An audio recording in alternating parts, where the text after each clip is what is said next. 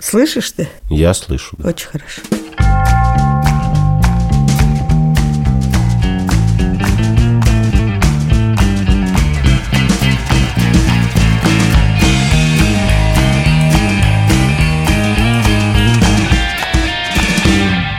Привет!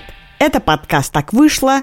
Начало четвертого сезона мы вернулись после тяжелых, изнурительных каникул. Я Катя Крангаус. А я Андрей Бабицкий. Здравствуйте. Мы обещали вам, что мы вернемся и что мы вернемся в новом формате.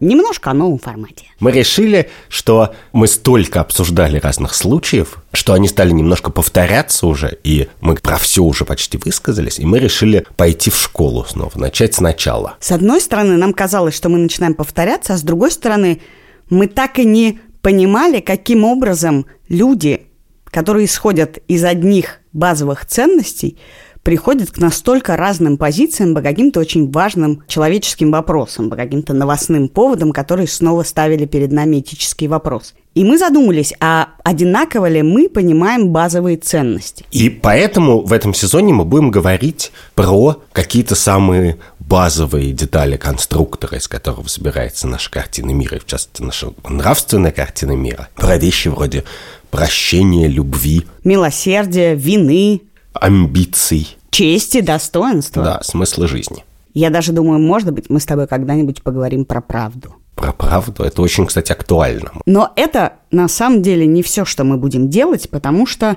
несмотря на то, что мы повторяемся, мы с Андреем поняли, что никак не можем не реагировать на какие-то новостные поводы, Которые продолжают случаться все время, и уже один ужаснее другого. И мы договорились, что если мы не выдержим и все-таки захотим про них поговорить, мы будем делать маленькие короткие новостные выпуски, которые будем выпускать э, в том же канале в Apple подкастах, в Кастбоксе, в Яндекс Музыке и Spotify. А еще некоторые отдельные выпуски мы будем публиковать только для нашего Патреона, на который вы можете подписаться. Незадорого. А партнер этого выпуска – платежная система Visa. Если у тебя есть карточка Visa, ты можешь быстро оплачивать покупки в интернете и получать скидки в магазинах партнеров. Андрюш, а ты знаешь, что дает мне время и возможность подумать о сложных этических вопросах, о которых мы с тобой говорим? Что же? а то, что я могу делегировать домашние дела и высвобождать время для себя. А с карточкой визы я могу это сделать сейчас еще и гораздо дешевле. Например, я заказываю уборку в сервисе Clean, и с помощью визы я получаю скидку 10%. Все-таки ты думаешь о каких-то приземленных вещах, как уборка. А я, например, думаю об этических вопросах все время, не отвлекаясь на домашние дела. А чтобы не отвлекаться вообще ни на что, даже на биологические потребности, я заказываю Доду пиццу. И при оплате картой виза получаю скидку 20%. А я не могу не отвлекаться, но я стараюсь думать об этике и отвлекаюсь. Например, я выбираю этичную косметику Body Shop, но с карточкой виза она для меня дешевле на 25%. Я выиграла! Все эти скидки действуют в период с 15 сентября по 15 ноября в рамках новой акции визы. Правила участия и более подробную информацию можно узнать на их сайте, а ссылку ищите в описании выпуска. У меня к тебе много вопросов. Я знаю, что весь карантин и после него ты лежал на диване и читал много философских книжек. Да. И ты, наверное, о смысле философском базовых ценностей знаешь больше даже не то, что меня, а большинства наших слушателей. Мягко стелишь ты. Прости. Поэтому я хочу понять, как устроено прощение и одинаково ли мы понимаем, что это такое. Потому что я не до конца понимаю, что входит в это базовое понятие. Потому что это целые джунгли, на самом деле, прощение. Но в смысле, это каждый человек в жизни своей знает, как сложно прощать других, себя, быть прощенным, что надо для этого сделать, и можно ли для этого ничего не сделать. Но это даже и теоретические жуткие джунгли. Вообще тема прощения, она очень важная. Во-первых, всегда учат и говорят, что это важно, уметь просить прощения. И вторая часть этого, что в общественной и политической нашей жизни мы очень злимся и негодуем за то, что наши, например, первые лица государства не умеют просить прощения. И каждый раз, когда что-то случается ужасное, и другие, не знаю, мэры городов и главы государств первым делом просят прощения, наши выходят и говорят, она утонула, Кемерово сгорела, и простая такая вещь, как прощение, перед обществом не происходит, я уж не говорю про какую-нибудь Катынь, не знаю, репрессии и что-то, про что все время идет дискуссия, что никто ни разу не попросил прощения, в отличие от немецких властей, которые каялись за Холокост и все такое. И у меня первый вопрос к тебе такой. Вот эта идея прощения, она что означает? Что мы забыли то, что было, что вот нас попросили прощения за Катынь, и мы живем в мире, как бы, в котором все уже, этот инцидент исчерпан, ее не было. И мы живем, как будто бы ее не было. Или это про то, что мы попросили прощения, она была, но мы переехали дальше. Все, она осталась в прошлом, мы о ней больше не вспоминаем. Ну, да, более... да. Слушай, давай про политическое прощение. Может быть, можем попозже, я тебе объясню сейчас почему. Потому что, в принципе, это совсем другой очень сложный вопрос. Первонаперво я думаю, что русские власти обычно не извиняются не потому, что не умеют извиняться, а потому, что они не считают людей, с которыми разговаривают, себе ровней. Они не участвуют в некотором равном общении и равных отношениях и считают, что извиняться в этом смысле – это как бы понижать свой статус. Это немножко другая вещь, потому что сложная часть прощения – это когда ты просишь или даешь прощение в равных отношениях. В смысле, не то, что меня устраивает, что русские власти себя так ведут, и я хотел бы, чтобы они сменились, но это просто немножко другая ситуация. Давай начнем с того, что представим себе все-таки не Катынь, а какое-то просто зло, которое тебе сделали. Ну хорошо, вот ты на самом деле умеешь просить прощения гораздо лучше меня. Но я считаю, что ценность того, что ты просишь прощения, гораздо ниже, поэтому тебе совершенно несложно. Опоздал на час, ты говоришь, я говнюк, прости меня. Но я не понимаю в этой ситуации, имеется ли в виду, что О. как бы ты не опоздал, и поэтому, когда, ну, в смысле, да, все, ты не да. опоздал, я тебя просил. И в следующий раз ты опоздал и говоришь, извини меня. И я такая, ну, хорошо, опять сделаем вид, что ты не опоздал. Проходит две недели, ты опять опаздываешь и говоришь, извини меня. Вот, и тут миллион интересных вопросов. Во-первых, прости и извини – это разные глаголы. Нельзя извинить человека, который тебя избил до полусмерти. Его можно только простить.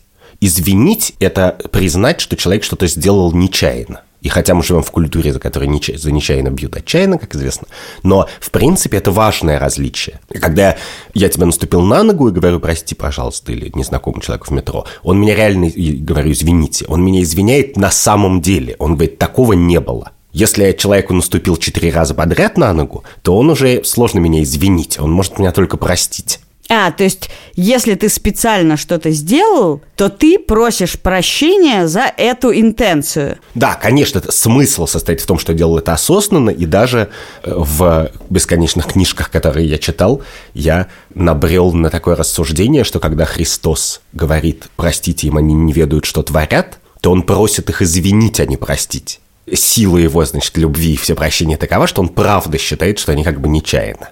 Угу. И это как бы существенная вещь, потому что в обычной жизни, когда человек первый раз опаздывает на встречу, это правда может случиться нечаянно, ну и ты не, ничего не вчитываешь. Вот ты говоришь, извини, конечно, все в порядке, не, забыли.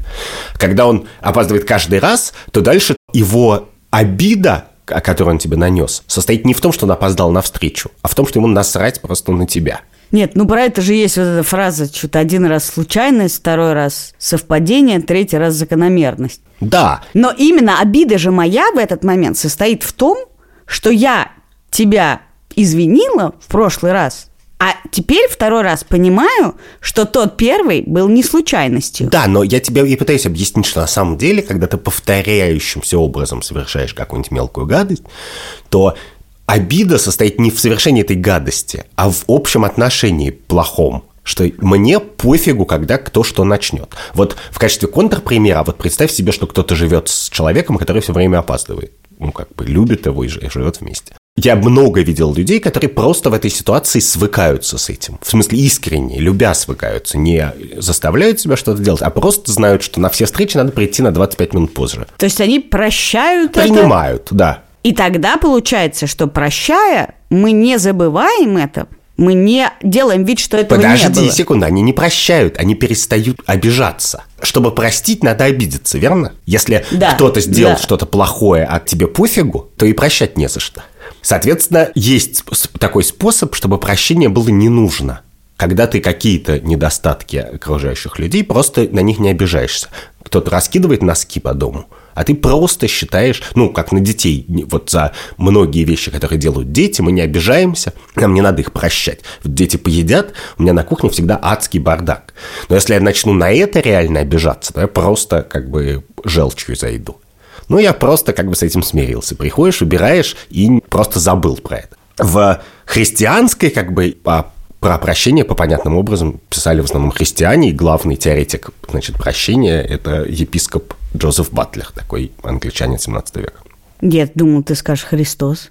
Ну, после Христа, да. Христос главный практик. Да, да, Христос главный практик, как подсказывает наш редактор Андрей Борзенко. Смысл прощения, вообще почему это важная тема, что у тебя что-то сидит в душе, и для начала оно должно там поселиться. есть много способов, чтобы оно не поселилось. Если ты кого-то любишь, если кто-то это дети, тем более, и так далее, то у тебя ничего и не селится плохое в душе. С другой стороны, чтобы прощение имело смысл, эта обида должна быть направлена на действие, а не на человека. Ты должен не человека не любить и ненавидеть. То есть грех, а не грешника. Да, как это ни странно. И тогда ты можешь это простить. А в-третьих, как бы, да, ты должен совершить некоторую работу, чтобы ты обиды, ну, по крайней мере, как Батлер писал, у тебя не было. Потому что если ты говоришь, да, конечно, я тебя прощаю, а обида у тебя живет, и ты по ночам от нее просыпаешься и жаждешь мести, и придумываешь, как ты банановые шкурки рассыпешь, то как бы это фиговое прощение, и от него никому не проще. Да, но еще раз, если ты мне изменил, я, прощая тебя, имею в виду, что ты как бы не хотел этого, и как бы давай сделаем вид, что этого не было. Или я говорю, это было, но я вот эту обиду как-то изжила, и типа мы живем дальше, зная, что это было, но что, не имеем права но больше подожди, это но вспоминать. Не, не, не может же быть так, чтобы чего-то не было. Нельзя сделать бывшее не бывшим. Это просто какой-то логический факт простой. Если что-то было, ты не можешь всегда сделать вид, что его не было. И в отношениях, конечно, тоже. Ты можешь простить в смысле по этому поводу не испытывать тяжелых чувств, да, себя не загонять и, и не проецировать их наружу. А дальше интересный вопрос. Можешь ли ты простить как бы в одностороннем порядке? Ну, то есть должен ли человек, который тебя обидел, должен ли я, если я тебе изменил, что-то сделать, чтобы ты меня простила? Или ты можешь меня просто простить, и чего будет стоить это прощение, что оно будет из себя представлять в этой ситуации. Но ведь во фразе «простил, но не забыл» содержится некоторая идея напряжения. Ну, конечно. Тут как бы очень много важного, потому что на самом деле понятно, что у человека, которого ты плохо знаешь, простить гораздо проще. Прощение же не значит примирение. Если кто-то мало знакомый, и это важно, кстати, это, это не синонимы. Можно простить в том смысле, что не иметь обиды, не иметь жажды мести и иметь даже взаимное уважение, но просто не общаться. И есть очень много людей, которых тебе проще простить, потому что как раз тебе не нужно это совмещать с примирением. Тебе, ты просто простил и все, ну иди дальше, Вася, гуляй. Как бы. Ты же на самом деле не проводишь ночи в размышлениях о малознакомых людях, которые с тобой плохо поступили. То есть Каких-то неудачных свиданиях из 17-летнего возраста. То есть ты говоришь о том, что простить это не испытывать по этому поводу, по поводу какого-то события, никаких эмоций вообще. Почему не испытывать обиды и горечи? И какие-нибудь эмоции. Понятно, что у каждого из нас есть друзья, и мы все время издеваемся над всякими свойствами наших друзей. Ну, и, и в глаза, и за глаза, и так далее. Особенно Но, за глаза. Да, и часто эти свойства не самые приятные. Мы просто их умеем обращать в шутку. Вот пока мы их умеем обращать в шутку и искренне это делаем, это прощение направлено туда. А в тот момент, когда не можем, уже не можем. Мы вот с тобой тут умничаем, а есть еще подкаст, где по-настоящему умные люди говорят о литературе, искусстве. Где? Где есть этот подкаст? А он есть у издания «Полка». И мы всем советуем его послушать, он классный. А одним из ведущих является моя сестра Варя. Она говорит еще умнее, чем я. Не может быть. Пушкин попадает в анекдоты. Чернышевский освобождает женщин. Бунин предается сладострастию. Достоевский упивается страданием. Толстой переписывает Евангелие. Русские писатели и их герои. Они обустраивают Россию, пишут огромные романы и меняют мир. Мы читаем о них, мы говорим о них. Мы наблюдаем за их делами. И приглашаем вас присоединиться. Полка – подкаст о самых важных русских книгах. Слушайте нас на всех самых важных платформах. Следующий мой вопрос про то, в чем разница между прощением близкого человека и общественного деятеля. Ну, там какие-то личные прощения, обиды мы можем себе легко представить, и ты говоришь, хорошо, если я не испытываю обиды и горечи, то мы двигаемся дальше, не забывая об этом. Вот было несколько публичных историй про извинения. Была история про Регину Тодоренко, которая получила премию «Гламур», и при этом выяснилось, что она говорит, что женщины сами виноваты в насилии, которое над ними совершается. Случилась дикая буча, ее лишили премии, после чего очень быстро Регина Тодоренко извинилась, сняла фильм про домашнее насилие, и более того призналась, что у нее самой в жизни было домашнее насилие, и что отчасти ее слова, сказанные э, про это, связаны с ее историей, и что она просит прощения за то, как она неосторожно выразилась. И это, на самом деле, такой первый и яркий случай, по-моему, в нашей публичной истории, когда на самом деле в этот момент случилось полное прощение – она не просто попросила прощения, она просила прощения и объяснила, что она не про, как бы не просто не случайно это сказала, а за этим у нее какая-то боль, и вот по этой причине она просит прощения. Да, но мне кажется, что это совсем другой случай, и даже слово «прощение» тут сложно использовать, потому что прощение можно простить у кого-то, кому то нанес обиду. Ну, она нанесла обиду женщинам, которые подвергаются домашнему насилию. Но, очевидно, тут нет никакого конкретного человека, которого ты обидел, и который на тебя мог затаить обиду, а если есть, то это сложно понять и узнать. Для сравнения про публичные извинения, вот был смешной случай, действительно, когда создатель «Новичка», один из создателей «Новичка» Фил Мирзаянов, извинился перед Навальным, да? За то, что его отравили этим новичком, а он это придумал? Ну да. И тут логика мне, по крайней мере, понятно, что вот есть конкретный человек, который пострадал от твоих действий, который ты, очевидно, совершал, скорее всего, не думая, что они могут привести к такому последствию, хотя сложно придумывать как бы нервно-паралитический газ, не имея в виду, что им кого-нибудь убьют. Но вот конкретный человек, который пострадал от твоих действий, ты конкретным образом извиняешься, в некотором смысле даже скорее берешь на себя вину, да, чем хочешь. Не то, что я не думаю, что Навальный держал обиду на создателя новичка в этой ситуации. А дальше вот есть случай Нины Тадарин, который я восхищаюсь совершенно. Тем, как она, ляпнув глупость, ее, ну, в общем, проработала, поняла, что это глупость, показала, что она выучила этот урок. Я не знаю, что на самом деле она не хочет, чтобы кого-то избивали. И всем помогла. И прелесть этого действия, его как бы хорошее качество, почему мы его ценим, состоит в том, что она просто показала, что ей не пофигу люди, которые ее слушают. И в этом разница между Региной Тодоренко и Путиным, условно говоря. Что ей не пофигу, а ему пофигу. Она говорит, мы с вами одни и те же люди, я для вас разговариваю, с вами разговариваю. И если я скажу глупость в этом разговоре, то да, то я с вами буду договариваться, как мы будем жить дальше. Ты знаешь, мне кажется, что самое главное в истории Регины Тодоренко и почему, на самом деле, эта история так быстро разрулилась. В отличие от, на самом деле, множества историй. Профессор МГУ его обвиняют в харасменте, он вроде извиняется, увольняется. Многих людей обвиняют в харасменте, они извиняются или просят прощения, как э, ты меня поправишь. Но мне кажется, самое главное – это то, что мы простили ее за то, как она объяснила, почему она так сказала. За аргумент и обоснование того, почему было совершено это действие, которое нас задело. Когда человек говорит, нам я приставал, но извините, у нас так было принято, или извините, я ничего не имел в виду, или простите, конечно, но вообще-то вот это «но» или простите, так раньше было можно, или простите, я не думал, что не вызывает у нас сочувствия. То есть, если бы человек сказал, простите меня, пожалуйста, я вот сделал действительно этот ужасный поступок, харасмент или что-то, или что-то, потому что, когда я пью, я себя не контролирую, и вот я поэтому... А, или меня мамка била в детстве, и я теперь, знаешь, как вижу грудь, думаю о мамке и что-то.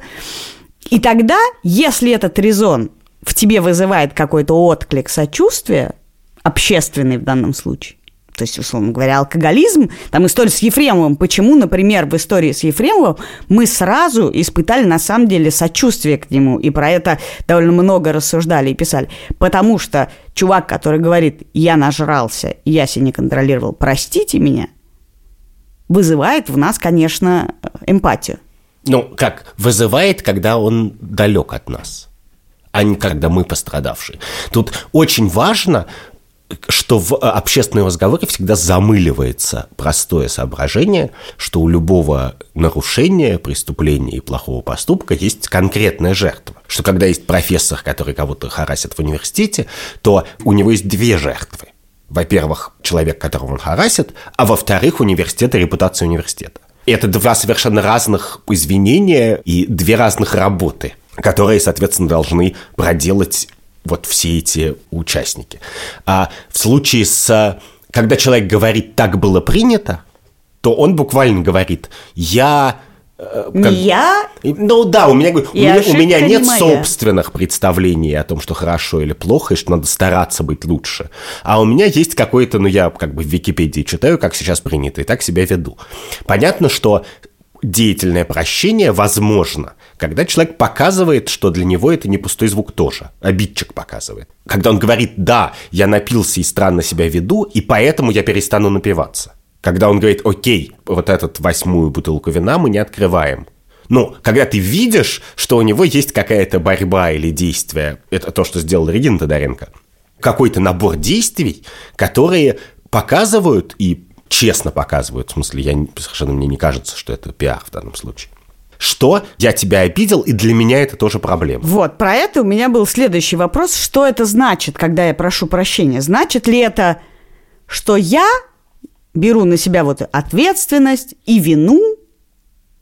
Или я понимаю и принимаю, и поэтому прошу прощения, твою обиду и боль?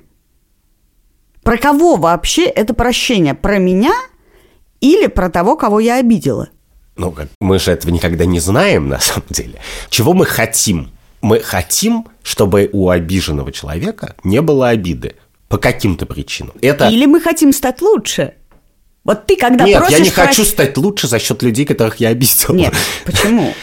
Я хочу, чтобы у меня не было чувства вины. Боже мой, как я этого хочу. Боже мой, как я этого хочу. Но в ситуации, когда я кого-то обидел, на самом деле, ну, в смысле, у меня куча чувства вины не связана с тем, что я кого-то обидел, а просто как бы абстрактного.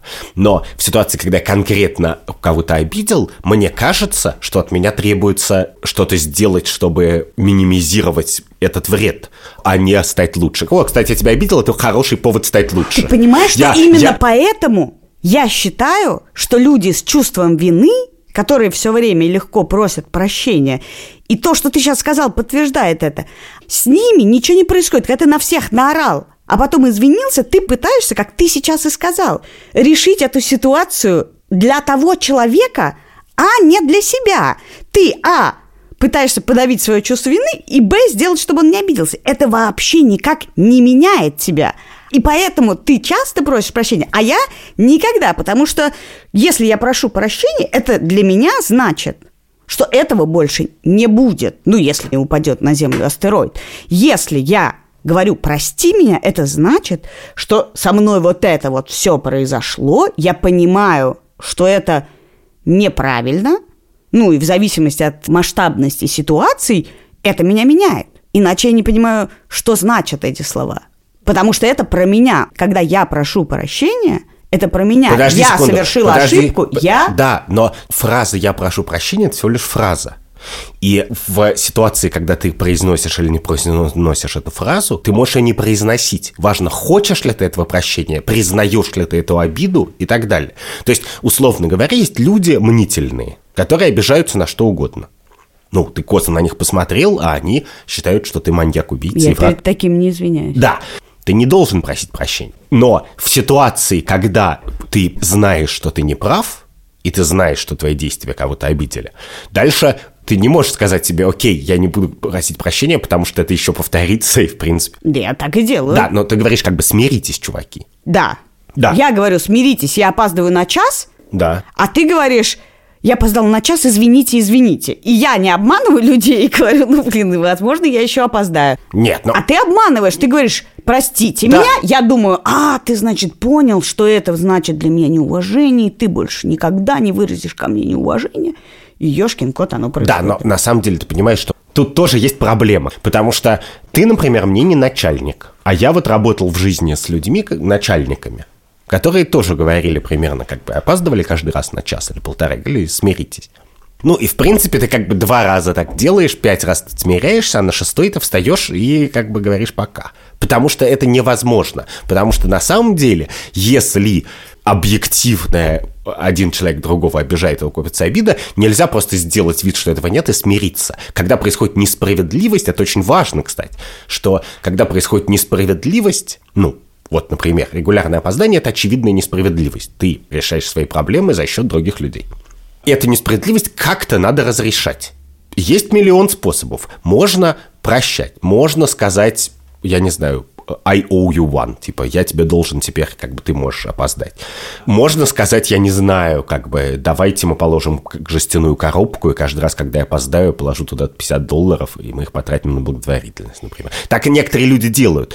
Смысл в том, что если существует некоторая несправедливость, которая воспринимается участниками как несправедливость, то ты не можешь просто сделать вид, что ее нет. То есть можешь, но как бы это не, не очень долго работает. Никогда мы так плавно не переходили от одного моего вопроса к другому. У меня к тебе тогда вопрос, который, мне кажется, собьет тебя сейчас с твоей позиции. На. Можем ли мы, если ты утверждаешь, что просить прощения – это решить проблему для человека, то есть вся проблема в этом обижена, Угу. можно ли простить, если у тебя не попросили прощения? Если тебя даже не просили простить, скажем так. Конечно, можно. В этом есть просто некоторый акт отстранения и дегуманизации. Ну, то есть, условно говоря, если у меня орангутан спер мобильный телефон, как бы в, в джунглях Борнео, я же не буду на него обижаться, я никогда не буду об этом думать. Но я, в смысле, я думаю, как бы обидно, надо покупать новый телефон. Но никакого объекта обиды, никакого, я не буду никак в себе пестовать, растить и так далее. Это не будет мне портить жизнь. Если меня побьют какие-то, ну вот, я не знаю, однажды меня побили какие-то чуваки в ночном клубе в городе Великий Устюг 15 лет назад. Довольно сильно. Вот, и, ну, как бы, я всерьез-то не могу на них обижаться, но их никогда и не увижу. Ну, в смысле, это уже в моей жизни это ха-ха-ха, как. У тебя есть ресурс прощать людей, которые к тебе близки, которые вокруг тебя довольно долго. И мы знаем из книжек и фильмов, что этот ресурс бесконечный довольно бывает у некоторых людей. Но очевидно, что гораздо проще прощать, если у тебя не просят прощения, людей, с которыми тебя мало что объединяет. А от людей, которые, с которыми тебя что-то объединяет, с которыми ты близок, ты, кажется, ждешь, что они осознают, чего происходит. Слушай, ну вот это интересно, потому что, например, чтобы тебя помиловали, ты должен попросить о помиловании. То есть ты просишь о прощении, тебя Да, прощают. я считаю, что это очень свинская система. При этом, интересно, почему? При этом человека, который, не знаю, не признает свою вину в том, что он изнасиловал там кого-нибудь, мы его сажаем на там сколько-то лет, и даже без того, что он вообще-то попросил о прощении, говорим, ну все, мы тебя простили, чувак, выходи. Но дальше это сложный вопрос. Что обычно человек, который сделал что-то плохое, кого-то убил или изнасиловал, убил это отдельный случай, потому что там надо прощать как бы за кого-то. Ну, в смысле, жертва уже не может никого простить, а могут только ее родственники. Как правило, ну, в 99 случаев из 100, этот человек не совершает действий в отношении того, чтобы попросить прощения конкретно у жертвы. Каким-то образом. И это не всегда было так. В какой-нибудь средневековой Исландии или даже средневековой России за убийство человека просто как бы ты платил некоторую сумму денег. Это то, что мы называем деятельным прощением тогда. Да. Ты как бы совершил Да, действие для этого, а, не сидел. да, а потом, просто чтобы насилия в мире было меньше, и люди не мстили друг другу, не было вендетты, мы как бы решили аутсорсить это. И тогда мы говорим, что человеку, который обижен и уязвлен, мы говорим, ты Ты справляйся на самом деле со своей болью сам, а мы будем думать о том, как изменить, собственно, человек, который это совершил. Это по моей концепции. этот человек как бы порочен, и, может быть, он перед тобой сам не извинится, но, по крайней мере, он наказан за свои поступки. Мы хотели бы, чтобы он сам себя наказал. Мы хотели бы, чтобы он к тебе пришел и сказал, боже мой, как бы это, это было очень неправильно. Сейчас я следующие 10 лет буду работать над тем, чтобы стать лучше, чтобы облегчить твою жизнь, чтобы ты по-настоящему меня простил и так далее. Но, как правило, в реальной жизни это невозможно. И мы говорим, чувак, вот этот Вася, который тебя обидел, он не придет извиняться. Лучше было бы, если бы он сам себя наказал, но он себя сам не будет наказывать, а мы его накажем. Но для меня это ровно то, о чем я говорю, что все кроется в человеке, который совершил обиду над тобою. И что в этот момент, чтобы действительно что-то изменилось, нам на самом деле наплевать на твою обиду и твое прощение. Нам надо заставить человека захотеть попросить прощения. Это зависит от того, в чем твоя цель. Твоя цель в чем? Чтобы обиды не было? Моя цель в том, чтобы это, да, действие, наносящего обиду, оно было Проработано какая-то, человеком, который ее совершает. То есть опоздания должны прекратиться. Мне не важно, чтобы ты сейчас мою обиду как бы исправлял. Подожди, но тогда давай не говорить про уголовное правосудие, потому что уголовное правосудие – это недолговременное отношение людей. Ты всегда говоришь про отношения с людьми, с которыми у тебя долговременные, дол- доверительные отношения какие-то существуют. А мне кажется, это не важно. А это очень важно, потому что когда ты любишь, живешь с любимым человеком, который опаздывает или разбрасывает носки, или громко говорит по телефону, или, я не знаю, как-то тебя обижает еще, то, конечно, самое важное – это проработать эти, эти мелкие, маленькие невнимательности и несправедливости для того, чтобы вместе дальше жить. Целью этого является не конкретное прощение, а совместное будущее, и обе стороны понимают, что это совместное будущее стоит так много, что вообще-то, конечно, простить какую-то маленькую штуку довольно, с одной стороны, просто, а с другой стороны, если повторяется, то, то надо на ней работать и так далее. Но это принципиально разные истории, и это гораздо меньше обиды. Ну, потому что в отношениях, когда как бы ты, ты можешь опоздать на нашу встречу, но ты не можешь мне отпилить руку. То, о чем ты говоришь, мне кажется, называется не «прости меня», а «не обращай внимания». Вот какое сообщение ты таким образом, своими словами «прости меня» произносишь. Не обращай внимания. Извини меня. Вот буквально, это значит, извини, Да. извини меня, не Ну, обращай Сделай внимания. вид, что это какая-то незначительная вещь. А когда я прошу прощения, я признаю значительность этой вещи, понимаешь? Мы по-разному с тобой оцениваем серьезность Да, но обиды. это уже какой-то витгенштейнианский разговор. А, Я не буду просить прощения у мнительных людей, потому что я всерьез считаю, что не надо было обращать внимание на какую-то хрень.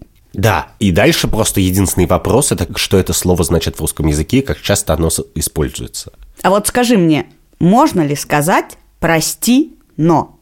Прости, но Ну как? Ты первая начала. Прости, Прости, но, но- в смысле, грамматически можно, а, а в смысле попросить прощения нет. Но при этом люди все время говорят Прости. «прости, но вы тоже виноваты». Ну, потому что если люди хотят немножко эскалировать ситуацию, ну да, но в принципе ты понимаешь, что люди очень часто взаимно виноваты. Это вообще обычная ситуация. Ну, когда происходит какой-то конфликт, и все немножечко неправы. И в этом смысле, мне кажется, достигать прощения гораздо проще. Когда вы друг друга как бы искололи булавками, обидели, надавили на какие-то э, жестокие мозоли, значит, на которые нельзя давить и так далее, то если обе стороны понимают, что это была взаимная обида, то ее гораздо проще отыграть. Тут-то как раз можно сделать вид, что да, что, боже мой, это был как бы это был день, про который мы все не хотим вспоминать. Поехали дальше. Ну вот я приведу тебе два примера. Первый пример сегодняшний. Я попала в первую свою аварию на мотоцикле. И я виновата. Виновата, мне хочется теперь верить, что второй пример будет, что ты попал за сегодня во вторую аварию, прости. Какой ты милый. Я виновата. Я врезалась в зад машины. Но Но, он резко затормозил. Катюш, но ты понимаешь, что это детский сад. В любом ПДД написано «держите Подожди. дистанцию». Ну как бы, ну come on. Как ты- Ну, в смысле, ну... Как ты в пробке на мотоцикле можешь держать дистанцию? Но мы сейчас не будем заниматься этим. Я тебе говорю, что бывают ситуации, что я понимаю, что случилась обидка, но причина этой обидки привела к тому, что обидка это не моя вина.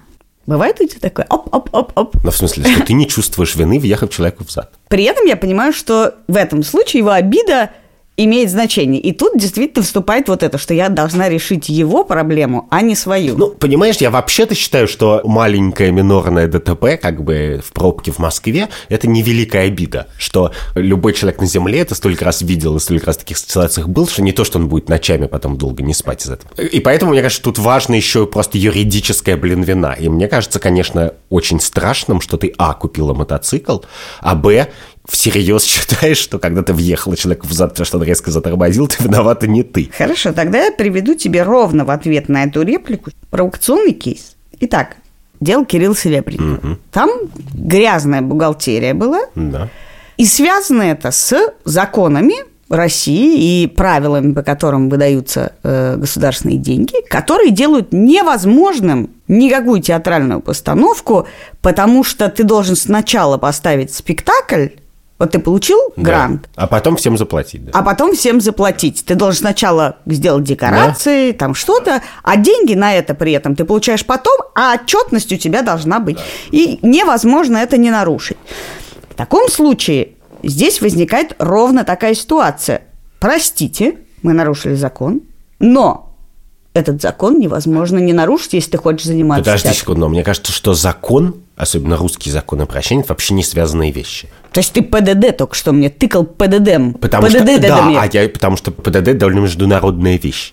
Я поэтому сказал, любой ПДД открой. Как только пять человек садятся вокруг стола и говорят, давайте придумаем правила общежития на дороге, они на второй фразой пишут, соблюдайте дистанцию. Просто иначе как бы дороги превратятся в фильм Mad Max. Это не закон, а это еще здравый смысл и наше чувство самосохранения.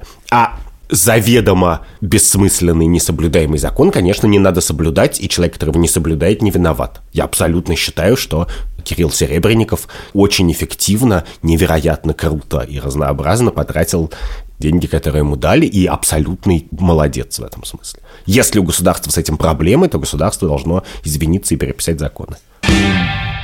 Тут тогда возникает вопрос, я уже говорил про помилование, и ты сказал, что это свинское правило, что надо просить о нем сначала.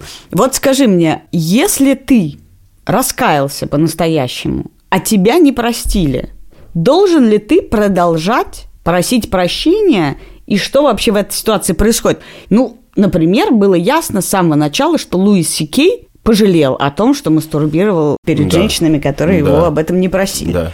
Но карьера его при этом, она кое-как как бы поднимается, то есть он не полностью изолирован, но, в общем, карьера его была сломана.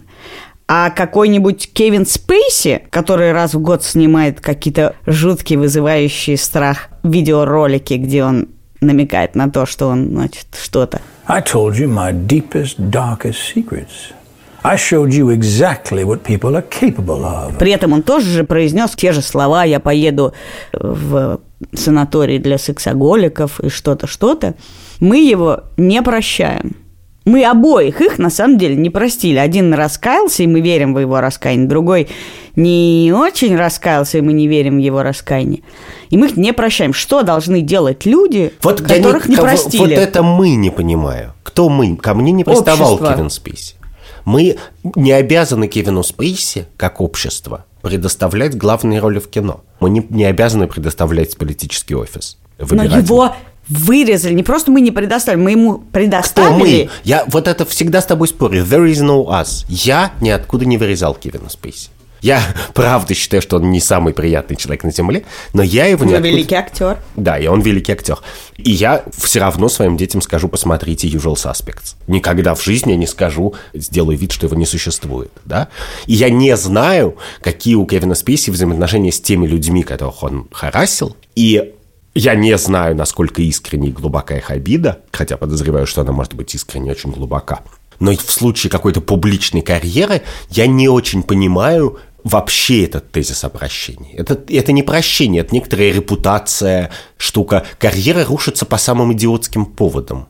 Из-за каких-то идиотских твитов, из-за того, что ты Потому ушел что на неделю не в запой. это. Да, Хотя мы знаем, что очень часто это ровно та самая случайность. Да, но, Кать, но есть большая разница. Вот если ты руководитель большой корпорации, и ты просто на неделю выключил телефон и запил, то, скорее всего, ты перестанешь быть руководителем большой корпорации. А если я выключу телефон на неделю и запью, скорее всего, это не повлияет на мою Скорее карьеру. всего, ты никогда не станешь руководителем большой Но корпорации. я и так не стану. И важная вещь состоит в том, что да, что некоторая работа, она сложная и требует концентрации 24 часа в день, а не в неделю. А некоторые нет. Но уж если некоторые вещи... Нет, ну просто я, не с тобой понимаю. не согласна. Работа актера никак не связана с э, тем, За что он был не прощен кинокомпанией, Голливудом, американскими зрителями? Да к- у кинокомпании нету сердца.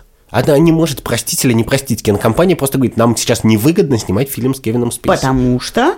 Потому что многие люди не пойдут на фильм с ним и будут Потому что они обижены. Это не обида. Никто не, ни один, как бы, ну, в смысле, кроме нескольких людей, которых реально обидел Кевин Спейси, какого-то количества, все остальные люди не то, что они просыпаются по ночам и думают, боже мой, как только он по земле ходит. Да Тогда я нет. правильно понимаю, что если Кевин Спейси попросит прощения, как сделал Луис Сикей, у конкретных женщин, то мы как общество больше не, не имеем претензий. Ну как, если люди, которых он обил, его простят, то кто я вообще такой, чтобы иметь какое-то мнение по поводу его вины? Такое бывает. Хорошо, если завтра Владимир Владимирович Путин выйдет и скажет, я кровавый палач, я уходил от ответа, я вам врал, я использовал свои связи для коррупционных каких-то целей, я то, я все, я, простите, вообще такой человек ужасный, я понял это, простите меня. Что произойдет? В моем сердце ничего не произойдет.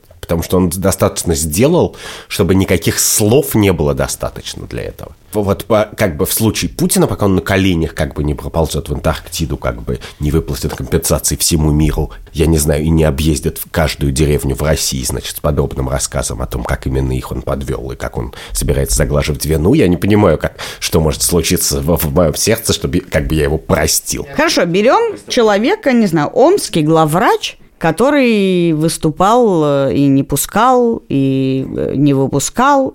Он говорит, слушайте, простите меня, пожалуйста, я действительно так, так себя вел, потому что, значит, ко мне пришли ФСОшники, я не знал, что делать, и подумал, что я послушаюсь их, потому что мне было страшно, а ты его не простишь. Что значит не прощу? Я просто скажу, уволься с этой работы. Ты не можешь работать врачом.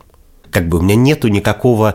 э, Так это в- ты, прости, просто подряд говоришь, что у тебя на самом деле нету ресурса для прощения огромного количества Почему? вещей. У меня есть очень много ресурсов. Я просто считаю, что есть ответственная работа, на которой не могут некоторые люди работать. Я не, совершенно не понимаю, как это вообще с идея связана с ну, оператором ядерной станции, как бы я не могу быть по То есть совокупности ты причин. считаешь, врач, который я ошибся, всего не лишь- может быть врачом? А? Ты считаешь, что врач, который... Нет, врач, который ошибся, может быть врачом, который хотел вылечить человека и ошибся. А врач, который по звонку сверху как бы хотел не вылечить человека или врал, или не пускал его жену, не может быть врачом.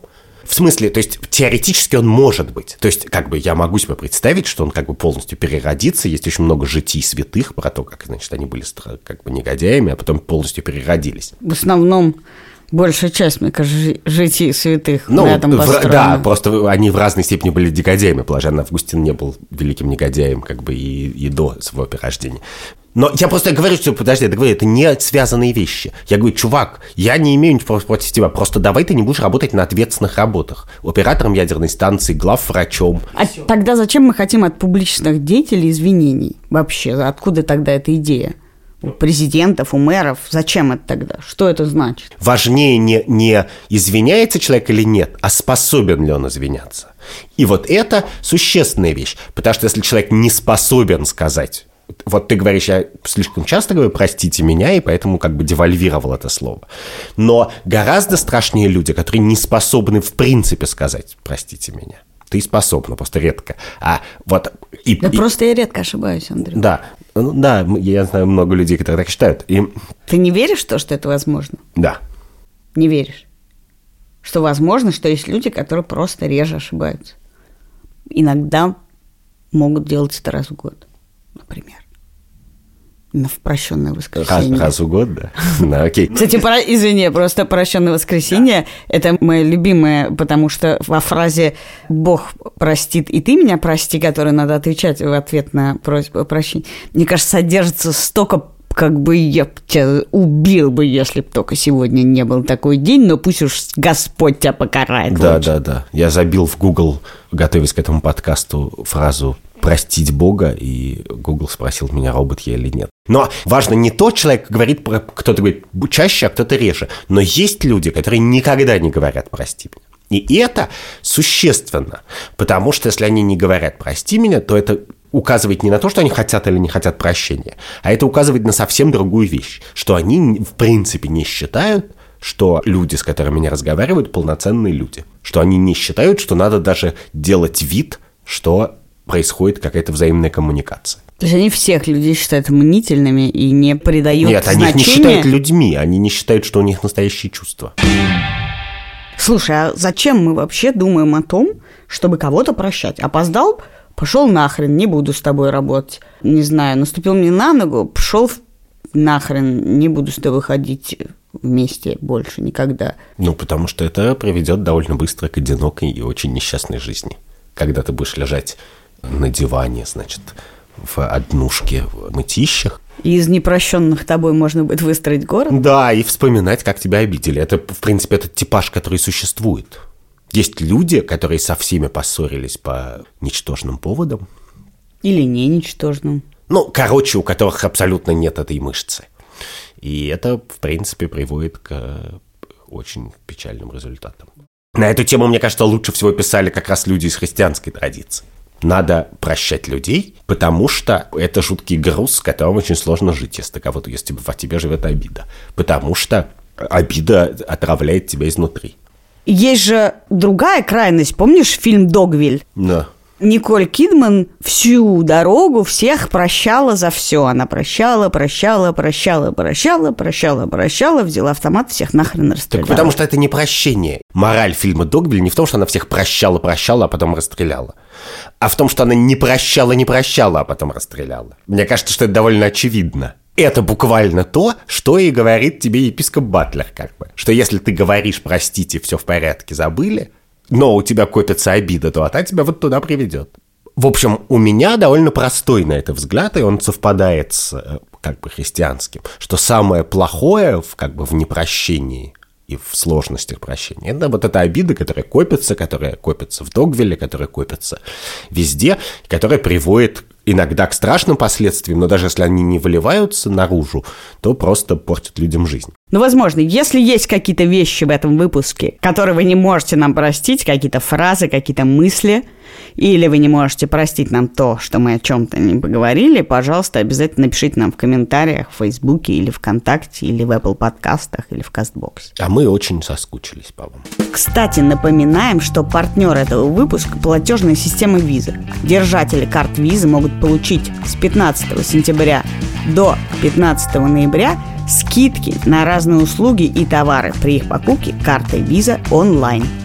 Но в описании этого подкаста есть еще наш Patreon, и вы можете оплатить его какой хотите карточкой, и тогда вы сможете получать всякие дополнительные выпуски, а все наши выпуски слушать на день раньше. А еще вы можете подписаться, тоже будет ссылка в описании подкаста, на наш Apple подкаст, CastBox, Яндекс.Музыка. Ну и не копите в себе обиду, как Николь Кидман в фильме «Догвиль». Я Катя Крангаус. А я Андрей Бабицкий, Этот выпуск мы сделали вместе с редактором Андреем Борзенко продюсером Ликой Кремер. и звукорежиссером Ильдаром Фаттаховым. И подкаст этот в студии «Либо-либо».